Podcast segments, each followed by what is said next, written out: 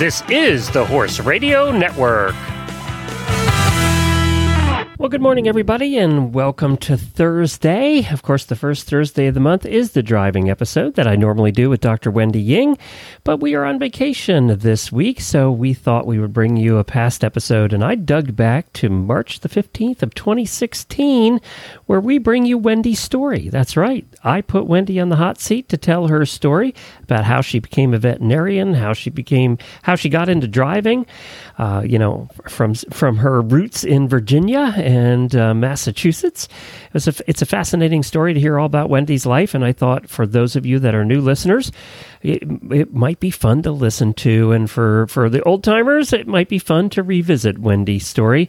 So that's what this is. This is a special episode we did about four years ago, where Wendy got to tell her story. So here you go. Meet Dr. Wendy Ying. This is episode 244 of the Driving Radio Show on the Horse Radio Network. Please support our sponsors as they make this show possible.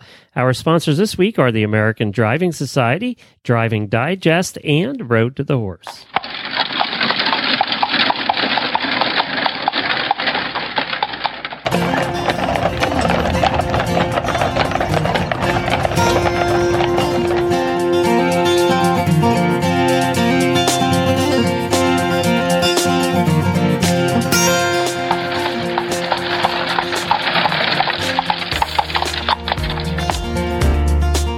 This is Glenn the Geek.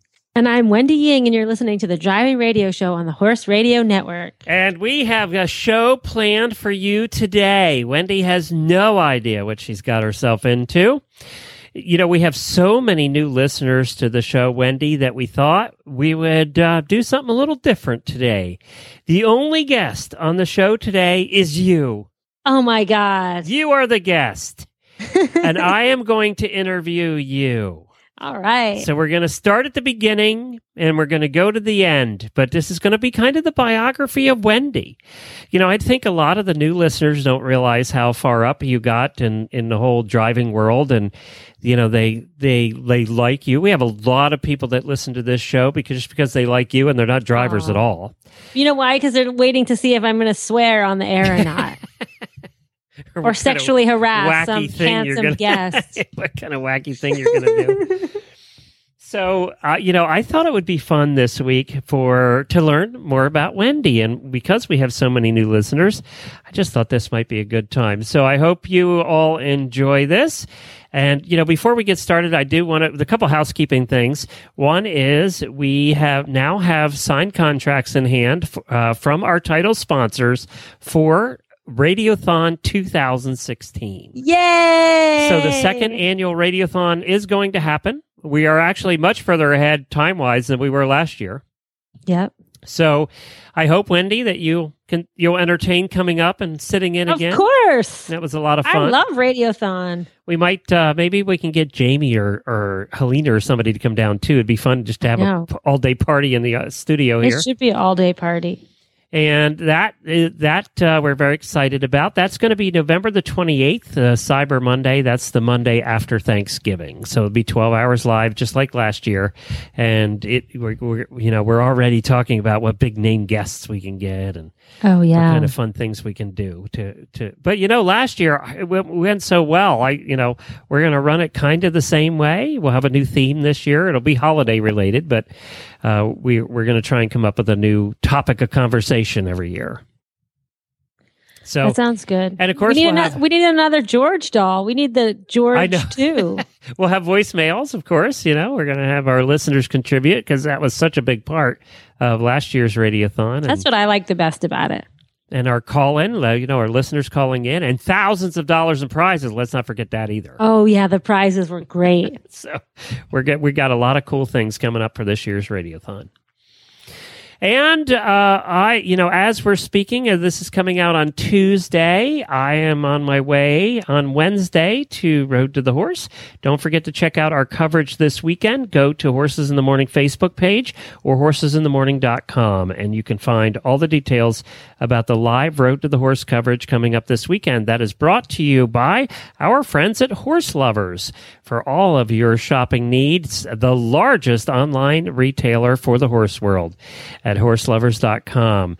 They are providing, uh, they are the title sponsor for this weekend's coverage, and we appreciate them being part of this coverage. And we also have a bunch more sponsors that have signed on, including Horseware and Cashel products and a little pet vet have all signed on to uh, provide this live coverage eight hours live we're going to be doing from the kentucky horse park this is only one of i think two events every year that sells out the stadium the alltech arena and there won't be a seat to be had it'll be completely sold out and people come in all three days to watch it so the driving show does not sell out the alltech arena no, Road to the Horse does. My, whenever my dad used to see pictures of me competing, he's like, "Why are why is nobody there? Are you just practicing?"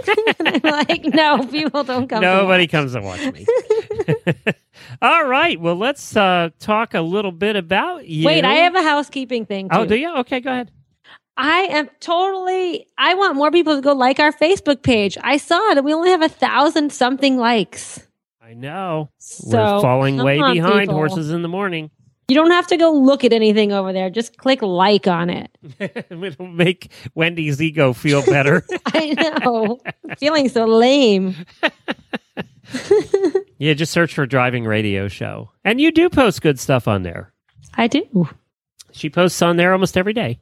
Yep. And, uh, and always interesting, fun stuff about history and carriages and all stuff. It's really I just cool. posted a super cute video of a cow getting rubbed by a mechanical brush. I mean, yeah, what more could you want? I don't know, but I've been watching that all day. It's hilarious. all right, let's get started. So, where were you born?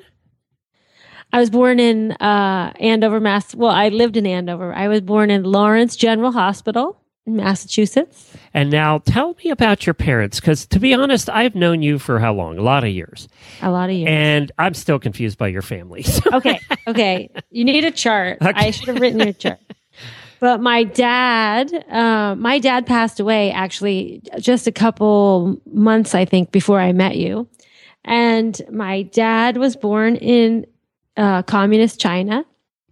And uh, you know the the revolution the cultural revolution was going on when he was like i think he was 3 so my uncle was 4 my dad was 3 and the two my two aunties were 2 and 1 years old. And my grandmother she my grandmother actually just passed away last month she was 98 years old wow and she was like the bossiest little Chinese lady you've ever seen in your entire life, which I always say that's where I get a lot of my bossiness, bossiness from. so, uh, my grandfather was away on business when the communists actually came through her town. And um, she always tells us she was a princess. We don't know if this is necessarily true or there's no history to prove that, but she tells us all she was a princess. So when the communists came, they would um, they would kill the people in power, you know. But so she needed to escape, and she went to the train station and shoved all four kids through a window on the train, and then went to the back of the line and told everybody, "I got to get on there. My kids are on the train. My kids are on the train." And people let her in, and that's how she got out. And where did the train go? Where did they end up? Oh, it went to like Shanghai, and then she eventually got to Hong Kong. And then she lived in Hong Kong for many years. And then, um, but even still, I can totally believe that story because she never waits in line for anything. She always does some excuse why she needs to be in the front of the line. So, um, but then uh, she sent my dad and his brother off to Swiss boarding school when they were little kids, like 15, I think. How did she afford that? Well, my grandfather was a, I mean, maybe she was a princess. I don't know. She supposedly buried all this treasure in the ground and, and she made my uncle take her back there, but we, they couldn't find the treasure. But my uncle was, I mean, my grandfather was, um, an inventor and a scientist. So he, they had a, you know, he had a great job. Wow, what a story. Yeah. Buried treasure. I know, yeah. Buried treasure. We always laugh about it because we're not exactly sure if those are princesses. you come from royalty. I know, but that could be just uh, fantasy. It could be true. I don't know. Who knows? but uh, so when my um, my dad and, and my uncle went off to Swiss boarding school, it, it's a, such a super cool story. I used to make my dad tell me this story all the time. This was like, you know, back in the early 60s. And so she had all their clothes made for them, like, and they were different sizes to fit them as they grew by these Hong Kong tailors. And then all their stuff went into these big trunks, like steamer trunks. And then she loaded them on a boat and they took a boat to Switzerland from Hong Kong. Hmm. And they were in the like I don't know if you've seen Titanic, you know, with the third class or mm-hmm. whatever. So they could only stay in their beds for a certain time because they shared the beds with other people. Oh wow! You know, so you could only be in your bed for like half the time, and the other half of the time you had to be walking around.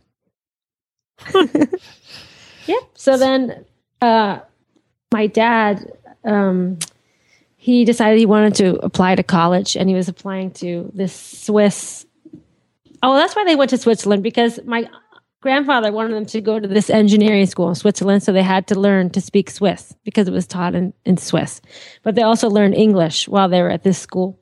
And my dad applied to like uh, the Swiss school, and then he also applied to MIT because he was looking in this big book and he didn't know what MIT was, but it said no application fee for Chinese students. So he's like, oh, I'm going to apply. So he applied and he got in, but he wasn't going to go. He was going to go to this Swiss school. And his professor said, Are you insane? You just got into MIT and he better go. And he didn't know what it was about. And so then he and and my uncle went off to MIT in the 60s. And had no idea that they were going to one of the top engineering uh, schools in the world. No. my grandmother was pissed. Why? Because my grandmother, you know, I mean, for people that don't live in the United States, they see stuff going on in the United States that think is scary. She thought everybody has guns and, you know, well, she's Chinese, so she's a little bit racist. She's like, you know, there's only Chinese people there working the Chinese restaurants. What are you doing going to America? You know, she was like terrified. She didn't want them to go. So she wrote them a letter in blood because she always likes to write letters in blood to get her point across. Really? Oh, yeah. That's like a common thing for her. You know you're in trouble when you get the letter and it's in her own blood. Oh, jeez. She's very dramatic. This story is just incredible. I know. So then I they can just picture this little woman. oh, she was so, yeah, she was super bossy.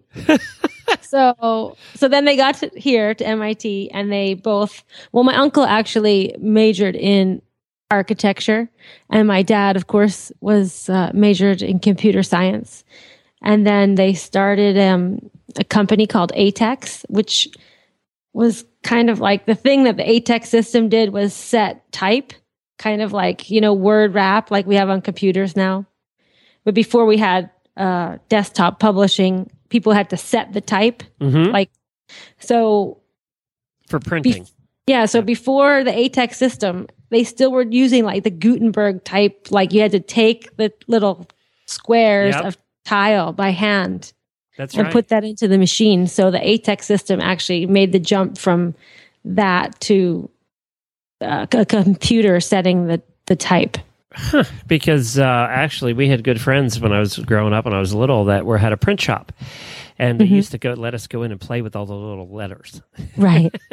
I know. Yeah, that's what it was. It was li- little letters by hand that you would put into a thing, and then you'd run the print. You'd run the paper over the ink, and it always smelled good in there. It smelled like ink.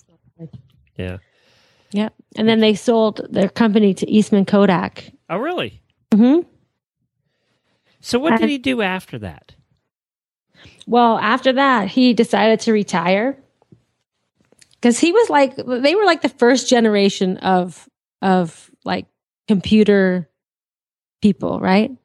So he retired, but my dad can never retire. So he retired and he moved to Hawaii and he learned to windsurf. Oh, really? yeah. and then, um, and then he met Jackie, my stepmom, and they would travel around and they windsurf and they had a ton of fun. And, but they always loved Hawaii, so that was their home base. But my dad only could stay retired for a couple years, and then after that, he loved. Um, they also he he had a house in in the Silicon Valley, and he loved to, you know, he loved the progress of the internet And I remember one time when I was little, he took me to his friend's house because he and his friend were like angel investors for these up and coming coming companies. And guess whose house it was, Glenn? I don't know. Nolan Bushnell. Do you know who Nolan Bushnell is? No. He invented Pong. Oh. and he also, so he invented Pong and he started Atari and he also started Chuck E. Cheese. Oh, really? Yeah, and so because you remember Chuck E. Atari Cheese had and Chuck E. Cheese games. both? yeah, because Chuck E. Cheese had all the video games. yeah, yeah. So I was like, I don't want to go to this guy's house, Dad. You know, like because I was a kid. And he's like, You're gonna want to go to this house. so he took me there. And he had like a huge slide in his pool, and he had like this room full of all these video games that he had designed. And we were so excited because it's like, oh look, we can play all these video games for free and you don't have to keep putting quarters in. That's funny. I know. So So he so what point did horses come into play for you? Oh, when when um, well, okay, you you know, like this is no secret. My mother and I don't get along. Because she is just like, just on so many different levels, we just don't match. Like, she wears tons of makeup. She's always worried about what everybody thinks about her. So when I was little, um, she decided that I should ride because you know that's what fancy people do. So she got me the whole outfit, and then I had to go down to the barn and take riding lessons because she thought horseback riding was like upper class kind of thing. But the place that she took me to go riding was like this, like the worst. The it was like the worst barn to go riding at you could ever imagine. Like they never brushed the horses. It was like really muddy. It was like Not Pony Club approved. no, it wasn't like a fancy stable. But I had a great time and I, I loved the horses. And then after when she realized, like, wow, this is like not very glamorous. Because I used to love to muck the stalls. I used to stay at the barn all day and Oh, she'd you pick me up and I would smell. dirty. Oh yeah, and I smell really bad. and she'd be like, This is not really what I thought riding was about. And she wanted me to quit riding, but my dad wanted me to keep going. He loved it. And he thought it was great because I stayed out of tons of trouble. So when you first started riding, were you what were you doing, hunter or? Uh, Uh, I was just starting out trail riding. And then I did hunters when I was a little kid. Like I did uh, 4 H. mhm. and then I did hunters. And um and in fact, you know what's really fun is uh because of Facebook, I I'm reconnecting with all my old riding trainers. Like um oh and you'll know this person. This my very first uh riding instructor was Joy Kellett. And her sister is Sue Jacoma. You know Sue Jacoma, the dressage person? Yes, yes. Well, we used to make fun of Sue because Sue decided she didn't want to jump anymore. She was going to do dressage. We're like, Sue, come on, dressage. How lame. She does And pretty I- well with that now. And then I picked up the, uh, I saw Practical Horseman or something, and like, here's Sue on the cover of Practical Horseman. so I called her and I was like, oh my God, I can't believe you're on the cover of Practical Horseman. I'm so sorry we were teasing you back then. That's funny. Yeah. So now you, uh, so you continued to do that, and at what point then did did did you drive your first horse? Oh, well, I, um, well, I went off to college, so I stopped. Yeah, where'd you go to college? I went to San Jose State. Okay, you decided my dad was living- To, oh, he was Yeah, my surfing dad was out in California. in That's right. Yeah, and he he had a house in Silicon Valley, and he he was actually renting it out to his friend. Um, and so I was like, I remember it snowed in Massachusetts on like Easter, and I was like, this is it. I hate it here, and I'm leaving. And so I told my dad I wanted to. I was not very good in school in my high school days. Uh, but anyway, so I had bad grades, so I couldn't go to Stanford. So I was like, well, good. I'm going to San Jose State. All you have to do is sign up. You don't have any like entrance examination. So I just, in fact, actually, I think I started at community college, which was awesome.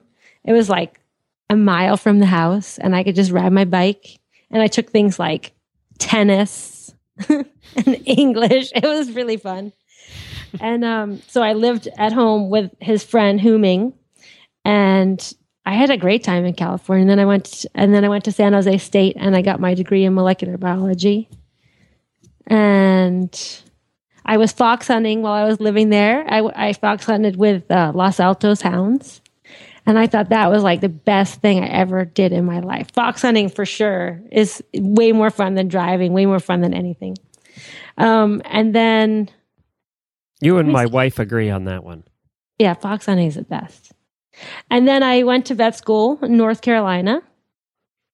And uh now was vet t- school really hard to get into back then like it was now, like it is now? It was really hard to get into. I had really good grades. I mean, I was a bad student in high school, but when I got to college, I, you know, changed changed myself around.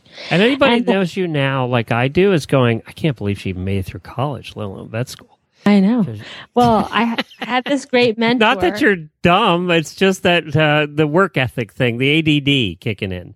The ADD. Yeah. I know. Well, I was boarding my horse at this stable in California, Webb Ranch, and my it's like a condo for horses. So you, you know, you rented a stall in the barn, and and it was California, so they had like a little run out thing.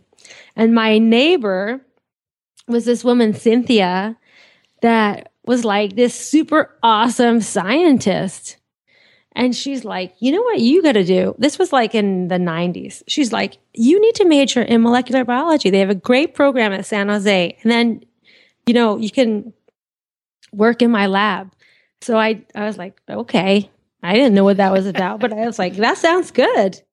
So I did that. And it was actually super cool because it was like the kind of the beginning stage of biotech. Like they had just kind of put PCR into the mainstream of what we were doing. And it was really fun. And I worked in her lab in the summers. And I was on the road to Big Pharma, Glenn. were you? I on, yeah, I was on the road to Big Pharma. And sometimes I look back and think, why the hell didn't I didn't do that? I do I'd be so rich right now. You'd be retired by now.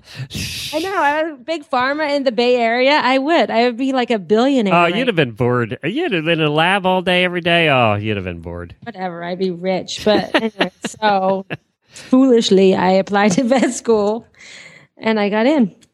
Well, let's take a break here. I want to come back and find out. Uh, we'll get to the ultimate question: is how you got started driving, and then we'll talk. Uh, uh, we'll talk in the second half here about your driving career, which I think a lot of people don't know much about. So, let's do that coming up right after this word.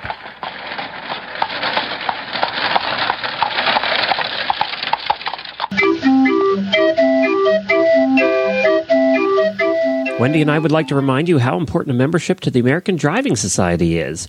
Many of our listeners have joined the ADS since hearing about it on the show. Is it your turn? The benefits of membership include four issues of the award winning The Whip magazine, featuring all the latest news, trends, and how to articles for the sport of carriage driving. Every ADS member looks forward to getting this every quarter. Two issues of the Omnibus, the ADS Guide to all the recognized competitions around the country, the Buyer's Guide, the number one resource for goods and services for carriage driving community, plus eight copies of the Wheel Horse newsletter sent out in an enhanced full color electronic format or a black and white paper copy mailed directly to your home. Access to the members only section of the ADS website, which includes a comprehensive membership directory, dressage tests, and the rulebook, and an ADS membership card and decal to display your membership proudly. Go to the AmericanDrivingSociety.org today to get your ADS membership. Tell them Wendy and Glenn sent you.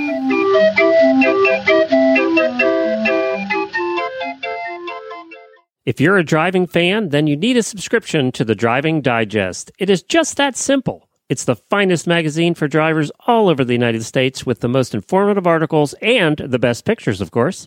Get yours today at drivingdigest.com. That's drivingdigest.com. Well, welcome back, everybody. And today we are doing something a little different on the driving show. As you know, we are, I am interviewing Wendy. We're learning about Wendy's life. You know, we've been doing this show for almost five years, I think. So we might as well learn something about the host, right? After I five know, years. Five years. I can't believe it. I know. It's been a long time. So now we uh, we were at the point where you went to vet school. How was vet school for you? Oh, I loved it. Yeah. If anybody's thinking of going to vet school, I can highly recommend North Carolina State. It's a great school. Now, did you buckle uh, down, or what was you know? Did you really focus on studies? I did. I did. Yeah. Well, mm, now that I look back, no. I well, you know what was great about North Carolina? First of all, the barn is right there at, on campus, so you can, um, you know, because I I knew I wanted to be a horse vet, so I wanted to be able to be in the horse hospital as much as I could. And a lot of other schools, the horse hospital is off site and you only get there your last year. But I, I needed some like hands on stuff. So that's why I went there. But then also, Glenn, did you know what they have? They have a working dairy where the kids now oh, make oh, really? their own ice cream and they sell ice cream. I know we didn't have ice cream when we were there, but we had a, a, goat breeding farm and I was in charge of the goats. I was a goat sex girl. So I would take the goats, um, what do we name them? Sly after Sly Stallone and, uh, what's that other guy that's married to Goldie Hawn? Oh, I don't know. You know that guy? So, anyways, we named them after movie stars, and it was my job to take them out to have sex with the girls. and uh, and you were the we, breeding. You were the goat breeding manager. Yeah, I was the goat breeding manager. And then, um, it was a volunteer position. I didn't get paid. and then we also had a horse breeding uh, herd, so we got to breed quarter horses. And we had, you know, what we had that was really fun. We had turkeys and ducks and uh, chickens in a commercial house, and you could go into the turkey house. And if you sit down, all the turkeys come at you like zombies. It's actually super fun. So this was really, I mean, you you learned to work on all the animals there. Yeah, you it you don't have to track at North Carolina, so you do everything. It's actually very fun. And um, North Carolina, the Raleigh area, is really has really grown since I've been there. But when I, I was there, it was still very horsey. Um, so I lived on a little horse farm, and I had a you know retired my retired show hunter, and um, I was started breeding my Irish drafts there. Oh, really? And yeah, I didn't realize you were into that so early. Oh yeah, I was like, I was like a diehard Irish draft person for a while, but the politics just got to me. Um, but yeah, I, I loved the Irish drafts, and I was breeding them and importing them to my little farm, and then uh, I was out trail riding one day and I came across this girl with this carriage. And it was Dee Dee Bushneck, who we've had on the show before. And Dee Dee drives Morgans and Welsh ponies. And I was like, wow, that looks fun. She's like, yeah, you should come out. And I'm like, mm, I should, but that looks, you know, fun for you, but I don't think I want to do that. so um, then I saw Dee Dee at the hunt ball and she had offered a, uh, a lesson, you know, for the silent auction. So I thought, oh, I should do that. So I just I bought the lesson at the silent auction and I went out and took my first driving lesson. And it was um in a Meadowbrook on this bumpy like field and I was like, this is terrifying. I don't know why you do this. I thought it was super scary and I never wanted to do it again. Which is the reaction of a, most riders when they first do a carriage. Yeah, and I was gripping the seat of the Meadowbrook with my legs like really tightly. You know, and every time I was trying to turn, I was like kicking. I was using my legs. And um so I thought, well, I'm not going to drive. But then Dee Dee wore me down and showed me how much fun it was. And I just, I started doing more and more and I, I loved it. Hmm. Now, was it, did you start driving then from there? Yeah, I I was driving her horses. You know, I was going over and taking lessons, and then um, I thought it would be fun for the Irish drafts to drive because the Irish drafts in Ireland they used to have a class called the utility class, and it was for the mares, and they had to be shown with a foal next to them.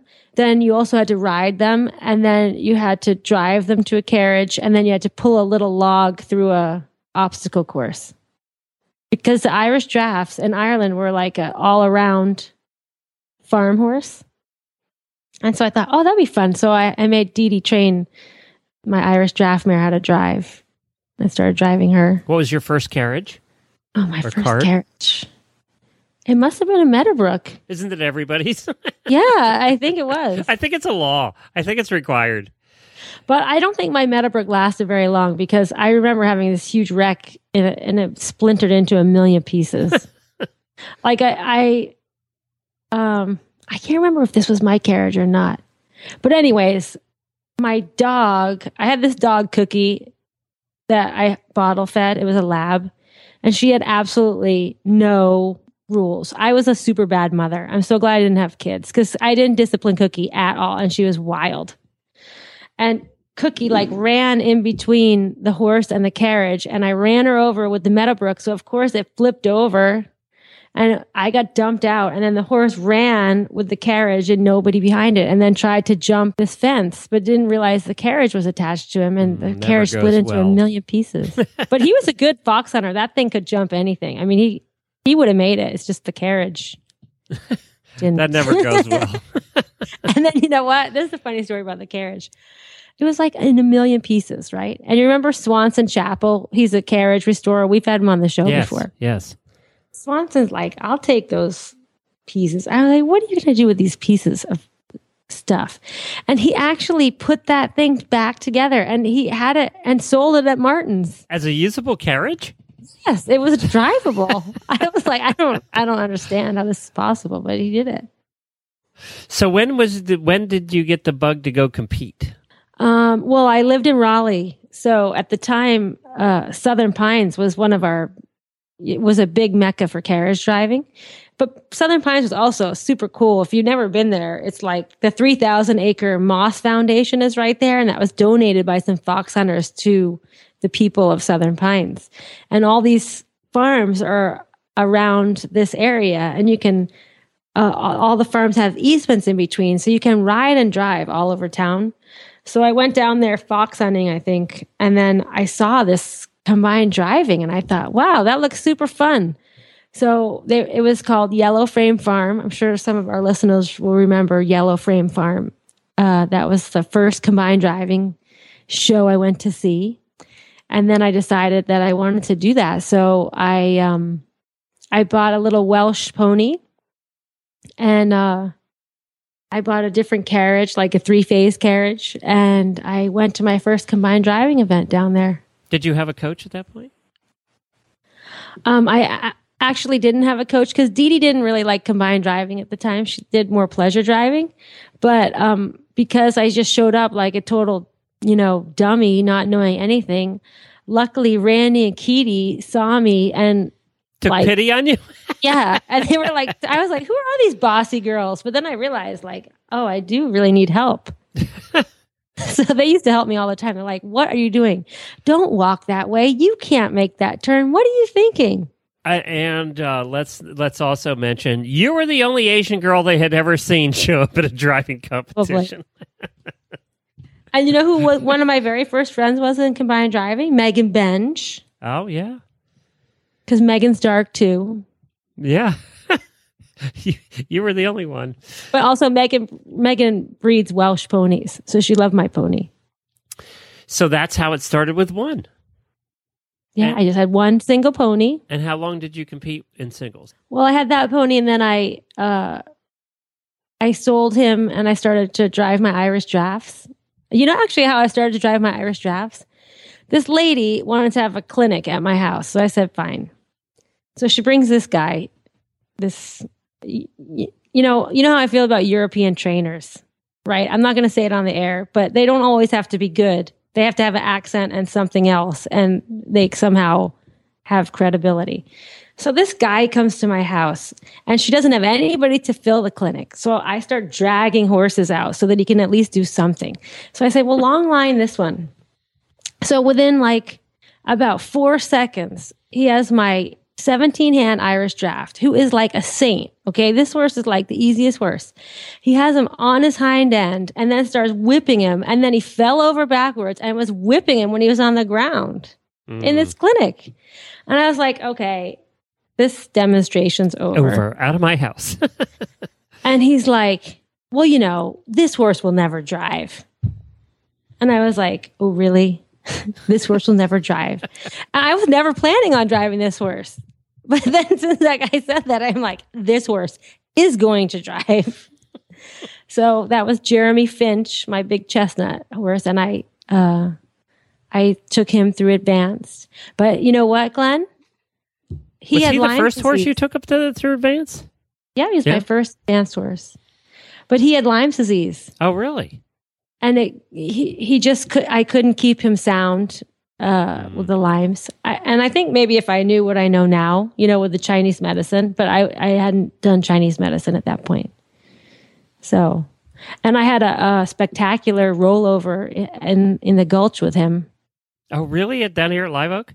Yeah, it was my very first show. I decided, um, I, I decided I'm going to go advanced. And I said, and it's wintertime up here in Virginia, so I'm going to go to Florida and go into this to this show. I was so stupid. I had no idea. I had never been to Live Oak before. And I was like, I'm just going to enter advance Live Oak with Jeremy. So I go, and people were telling me like, "Hey, you know, this is kind of dangerous here. Just don't come running down the hill at a million miles an hour." And I'm like, "Yeah, yeah, whatever. I don't need your advice." So I come running down the hill at a million miles an hour and my front wheels hit the sand and just like plant and I go flying out of the carriage. Jeez. Carriage rolls over. You know, like under the bridge there. Was that how you met Chester? Pretty much, yeah. So then he found you I, in a pile of dirt on his farm. Yeah, and I'm still holding on to the reins, right? And I'm under the bridge. Oh, getting dragged. First, yeah, he because he's 17 hands. You know, I'm like 150 pounds, and the carriage is like 350 pounds, and he's like a giant Irish draft. So he just keeps going. I don't think he even knew we flipped over, and he dragged me up the hill at Live Oak. And then when he got to the top of the hill, it started to get a little tough. Like I, I guess it was pulling too hard on his mouth while I was being dragged and the sand was going down my pants. So he stood up on his hind end, this 17 hand horse at the top of this hill. And somebody had a picture of it and they, they erased it because they said it was too graphic. And I was like, God, I would pay a million dollars for that picture. Did he come down on you? No, no, he was no. I was way back. I oh, you were way back. Yeah, you were being drug. So, so, That's how I learned water skiing the first time to let go of the to let go of the ropes when you fall. I, exactly. Uh, you, I yeah. didn't. I wasn't going to let go because this is my horse. so I got to the top, and then like four people ran in and grabbed him, and I was like, "Phew! Thanks for grabbing him." and I was like, "Let's untack, and I'll go back to the barn." And they're like, "What are you talking about?" They're like, and they're like, get in this carriage right now. And they put me back in the carriage and they're like, you're going to finish. And I'm like, are you insane? I just rolled over. I have sand in my pants. I'm crying. All my watches Sorry, were stopped. Is... I'm like, I don't want to keep going. And they're like, this is combined driving. You're going to keep going, which I think in the rules now, when you roll over, you have to retire. so I'm like, Jesus, okay, fine. So I go and I'm crying on the way out of the gulch. But I hadn't eliminated myself because I guess I went through all the gates. So I go, none of my watches are working. I start to get my confidence back and I finish. So come over the stop line, the, the you know, I come into Did you have end. a navigator at that point? Yeah, I had a yeah. navigator. Where was the navigator? she was, huh? Did you had your navigator fallen off? Well, she said, well, she saw that we were rolling, so she stepped off. Oh, well, yeah, like, no oh, kidding. thanks. Maybe She's you could a smart one. Why don't you lean on the other side? But anyways, so we finish, and I actually didn't get any penalties except for the rollover, which was sixty. But you know, like I came in the time, and I finished the marathon. I'm like, oh, thank God. I'm like, just I just want to get to the end. And I see this woman walking towards me with this shoulder bag and a pee cup on a stick. And I'm like, no, this can't be happening. So, of course, I got drug, te- drug tested as I'm coming off the marathon. I was like, okay, this day can't get any better. but I finished. You know, I always wondered how you knew everybody in driving. It's because they all saw that first event. Because I'm that girl. It's when you and Jamie talk about that girl. And so they gave me actually the sportsmanship award at the end. That's when I first met Chester. He awarded me the sportsmanship award because of my disastrous performance. And that's the only awards I've ever won at Live Oak.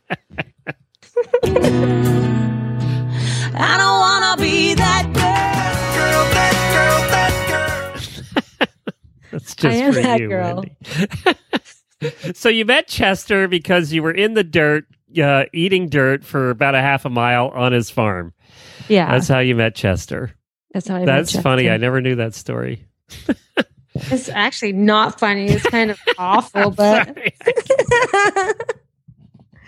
I can't help But- it. All right. So now, now, when did you go from singles to pairs and then fours?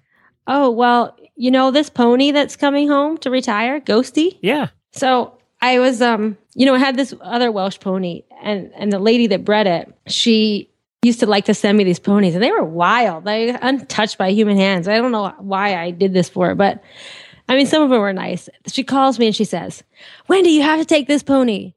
I sold this 12 hand pony to these people, and they told me it's a killer pony. It jumped out of the crossties and attacked the husband. And I was like, well, it's 12 hands. Like, what damage could it have done? So, anyways, this pony comes to me and he was super cute. His name is Ghosty. And um, I mean, he already knew how to drive. He was like perfect. And I also had another Hackney pony at the time named Caroline. And uh, they didn't go as a pair. Oh, I know, but I needed to get a harness for Ghosty. So I got this um, harness that went pair and tandem. It was like a um, tandem harness. And I was like, oh, look, I could go pair and tandem because I have the harness for it. And I have two ponies that didn't, they didn't match at all. Okay. But Mickey Bowen was staying at my farm that winter. And so Mickey Bowen taught me how to drive pair and tandem. And then I entered um, the Laurels. Remember the old show, The Laurels? hmm Pennsylvania? Yeah, I entered the Laurels with the pair. It's going to be my first time pair. And Jamie O'Rourke was running the show. Oh, no, no. I entered tandem because I had been practicing tandem. So Jamie O'Rourke called me and he's like, You can't go tandem. I said, Why? He goes, It's too dangerous. You're going to have to go pair. And I was like, Fine. You know, I was like, Mickey, Jamie won't let me enter the show tandem. She goes, Well, does he know you've never driven pair? I'm like, no, he doesn't know I never driven pair, but he won't let me go tandem. She's like, well, pair's easier. Just go pair. So I went up to the show and Glenn, I didn't even know how to adjust my reins. I had never driven pair. And I was like, well, if he thought tandem was dangerous, think of how dangerous this is that I don't know how to drive pair and the ponies have never gone pair. and that was your first pair show? That was my first pair go? show. I have to ask. It went great. Actually, I won one of the hazards. you know, you've always been better with less practice. I know. You know, I know. you've always been better that way. But then I didn't really, I wasn't too into, I wasn't too into multiples because it was really hard and you needed a lot of help, Mm-hmm. you know. And I was used to riding, and when you're used to riding and going to shows by yourself, you you don't you don't you know with pairs you always need somebody with you, so you need a permanent groom. Um. So, anyways, I sold those ponies on, and then I stumbled across Duke and Dante, which you know Duke and Dante Yeah, yeah. And this woman called me and she she said i have this horse pair for sale arab welsh. And i was like i'm not even going to go look at that. Like why do i want arab welsh? I had my fancy irish drafts. And sterling actually said because he was a, a hoarder. So he's like come on let's go look because he's always wanting to buy even though he has way too many horses. So we go up there and I see Duke trot across the field, and I'm like, oh my God, I have to have these ponies. so I didn't even drive them or anything. I didn't even ride them or drive them. I just bought them. and in fact, the lady that I We don't recommend that, by the way. No. No. but I mean, everybody does that sometimes. Her name's uh, Myrna Brown, and she actually drives small ponies. She lives in Ocala now. You've probably seen her Okay. and she put a great start on Duke and Dante. She taught their father to drive in Oregon, and she got paid by the breeder. Julie Mahoney gave her Duke and Dante.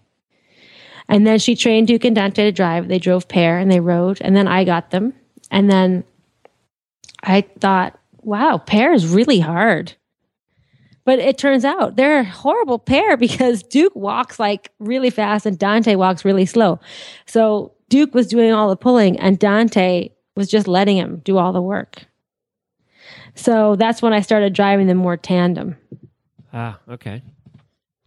and um, and then I did a ton of stuff with them, and then I realized um, that they weren't weaned from each other because uh, they had always been together their entire lives. So I started riding them more, and I would take one out of the stall, and the other one would go insane.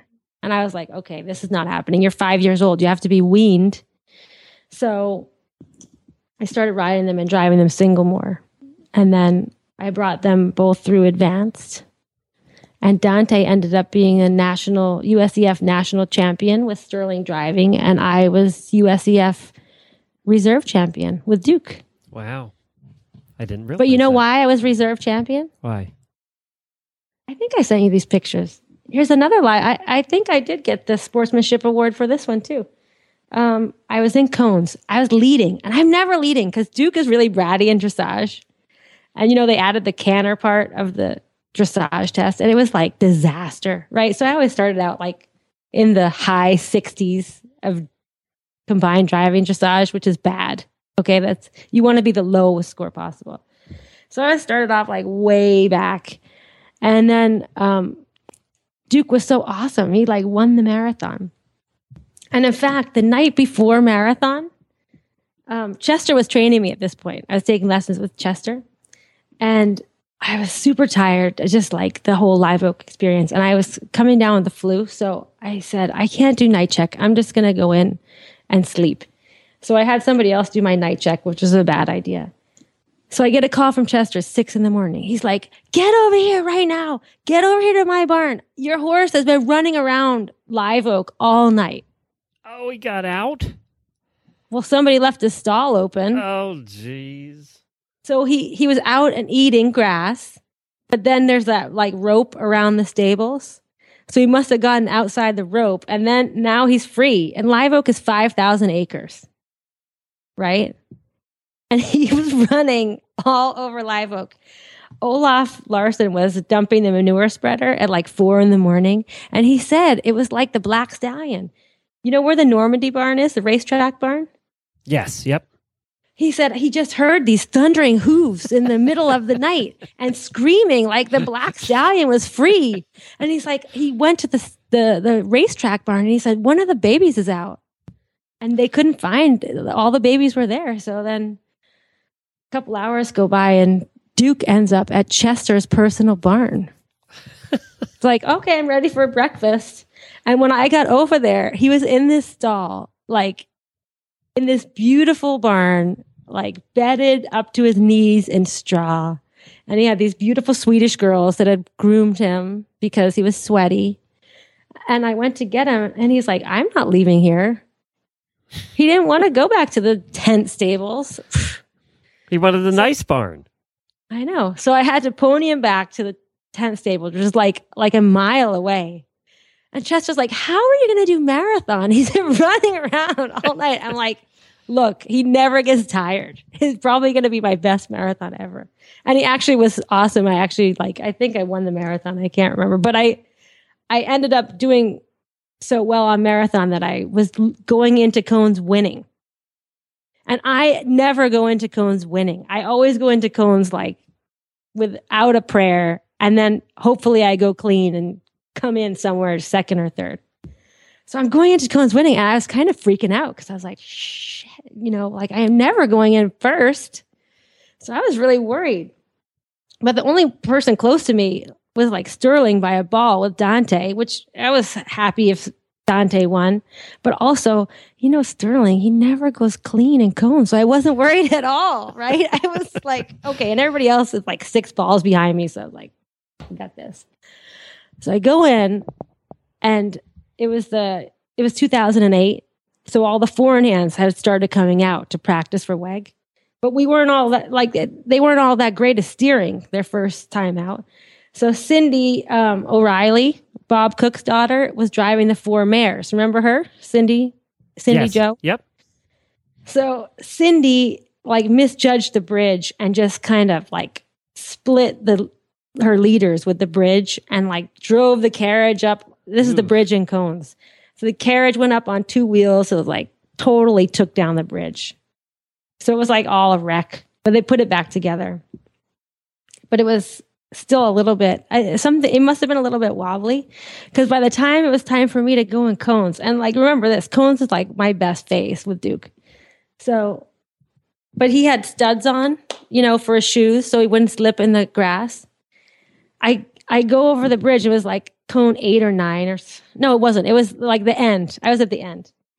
So i go over the bridge and his stud gets stuck in the between the boards and he totally wipes out, like down on his front. And I was in a two wheel carriage. Ugh. So I was getting launched out on the pictures. I'll have to show you these pictures. I'm getting launched out of this carriage.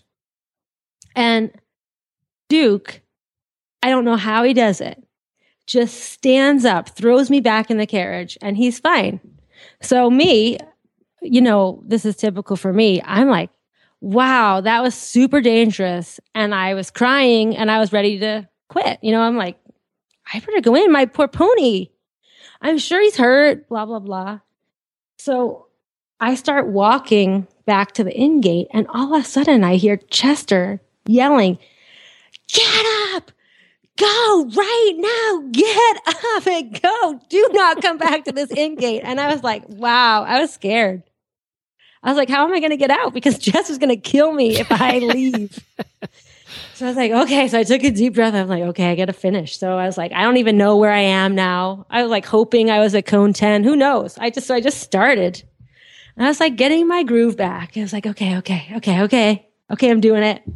But I have no idea now, right? How long I've been down or like feeling sorry for myself or whatnot. So I've totally lost track of time. And I'm like, crap, I only have one ball between me and Sterling. He and he's gone clean now for the first time ever in his life, of course. and I have no idea how many time penalties I got. So I'm like, I don't mind losing to Dante, but I don't want to lose on time. That's just lame. So I only had three balls left, three cones left. And I was like, I just have to gallop in because I don't know what time I'm at. So I galloped in the last three cones and I hit cone 20. Oh no, the last and one. The last one, and it came down. And that's how you got second. That's how I got second by like a tenth of a point or yeah, something. but you got beat by your own horse, so that's. I know it wasn't bad. so bad, but I was just like, and I had way too much time. I had tons of time. I didn't have to gallop at all. I could have walked in. but I you are that girl. I know. I am that girl. All right, so we're running out of time, but let's fa- let's really fast forward. And how far did you get with the fours? You were shortlisted for the WEG in 2010. No, I wasn't. I actually listed. qualified for the four in hand, but um, you know, doing the four in hand was uh like a huge challenge, and I'm glad I did it. But my dad was really sick at, at the end that last year, so that was another thing. I just he passed away like two weeks before I would have shown at WEG. So that just was not a possibility for me. But um, but I was I had fun doing the four. I learned a ton. I really thank the USEF for the developing drivers program. It was really awesome. I could have never done it without the USEF. And um, you know, I I did the four in hand for some different reasons than other people, which the German coach didn't really understand. Because I did it because I wanted to take Duke and Dante to do that. Because I had done them singles, pairs, I had done them intermediate tandems, and then I wanted to do when I heard about WEG, I thought, well, I I think I could do four in hand, and everybody told me, no, you can't, you can't do four in hand. So of course I did that. And of course, thanks to Chester for teaching me so much about four in hand, being like so supportive you know like just not just with his knowledge but his his you know he's he was my biggest cheerleader when i was doing that and told me i could do it. Hmm.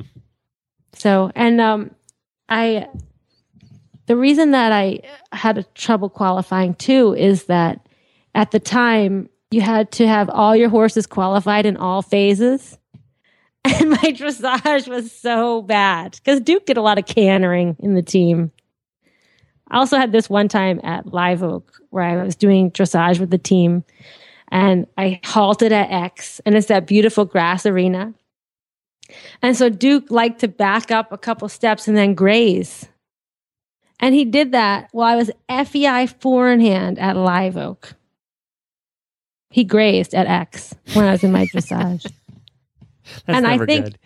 and and Dr. Vetter was at at C and was laughing. I could hear him laughing from the booth. and and then I thought back to it. I was like, you know what? I think Duke has grazed at every live oak at X. I think that's just his thing. the grass is good there. It's really nice. It was really nice. And he thought that was really funny. But he was, I mean, they were superstars. They, it, having leaders like that allowed me to really learn how to do that. And I, I mean, I had some great moments with the team. Dressage has never been my strong suit in any configuration. Uh, but the marathon, they were so good. And I mean, Randy Keedy helped me so much. You know, they, uh, besides Randy, Keedy, and Chester loaning me some great horses, they also, you know, trained me. And Randy was my navigator for many of the marathons, which made a big difference because, you know, when you're driving team, you're kind of slow about taking your loops and you have to get your timing. And Randy has navigated for so many four in hands. She navigated for her sister and, you know, she herself drives four in hand. So it was really, it was really fun. There's nothing like it. That's why I can't show anymore. I know that's the not- reason that you know people have asked why you don't show anymore. I said, I, you know, driving a single is boring after you drove four through an obstacle. It is. Yeah. I mean, I maybe would go back to tandem because tandem was really fun, but uh, but Duke and Dante are older now, you know, and I I really enjoyed showing with with them. It was really fun. Like I always say, um, that I love Duke and Dante, and all the other horses I've had have been their My Pretty Pony accessories. you know, because I was like, oh, I can go to Four with these ponies, and you know, they've been they've been really great. I'm so lucky to have had horses like that, and I'm sure I'll have other horses in my life, but those are definitely like. Well, those are your lifetime horses, just like you know, we we all have our lifetime horses. So yeah, yeah. I mean, yeah. Uh, the rest of them, you love the rest of them, but they're not your lifetime horses, which and you yeah. you get that lifetime horse. I believe that you get the lifetime horse at the point in time in your life when you need the lifetime horse. Yeah, and I had the time then. I had the time then to focus on driving, and I, that's what I really wanted to do. I remember saying to myself, I was my 30th birthday, and um, Johnny and Diane Smith had this big birthday party for me. It was really nice. Oh, because you like this part of the story. I um, it was the millennium, right? It was 2000, so my longtime boyfriend asked me to marry him. And I, you know me, I've never wanted to be married. Ever. But I, ever. and he knew this, but he just kept trying. So I finally said, yes, fine. Uh, on the millennium. I must have had too much champagne. But I don't know what happened in between that. You know, my birthday is January 9th by January 9th, I like had sold my house in North Carolina. I was moving to Virginia and I was like not getting married. So in nine, that was the You were engaged days. for nine days? I was engaged for nine days. and that's the closest she's ever gotten to a permanent relationship. Uh, yeah, I was engaged for nine days. That's and funny. so I remember at that 30th birthday party, I said, you know what? I said, I think I had just watched like some videos of four in hand driving. And I said, when I'm 40, I want to have driven four in hand in competition just once. And so I did it. Well, good for you. Well, those were some fun stories, and I hope everybody enjoyed uh, Wendy's That Girl Adventures. it does seem that I attract hosts that are that girl. Well, if you can't laugh at yourself, you cannot be a podcast host. you know, we've all had our experiences in life. I certainly have had a few. So, you know, but it does seem like that, you know, between Jamie and Helena and Jennifer and, you know, we've all, you've, you've been all that girl. You really have. It's funny. I know. Well, you know, I don't want to make people feel bad about themselves. That's you it. know, I want them to all get. I want, want everybody to feel else better to about themselves. Yeah, I want everybody else to have the ribbons. I'm not a ribbon hog. well, thank you, Wendy, for sharing and for opening up today and giving everybody a little insight to your life and how you went from a little tiny tot to driving four in hands at, at Live Oak without killing yourself uh, yeah. or the horses. So, Thanks, Glenn. Thank you, everybody, for listening. We really appreciate it. You can find Wendy at drwendyying.com. You can find uh, us on Facebook. Just search for the the Driving Radio Show. And also, drivingradioshow.com is where you can find all the past episodes that we have done over the last five years. And that is it for today. We'll be back again next week. Thank you, everybody. Off to Road to the Horse for me. See you, Wendy. All right. Keep the shiny side up.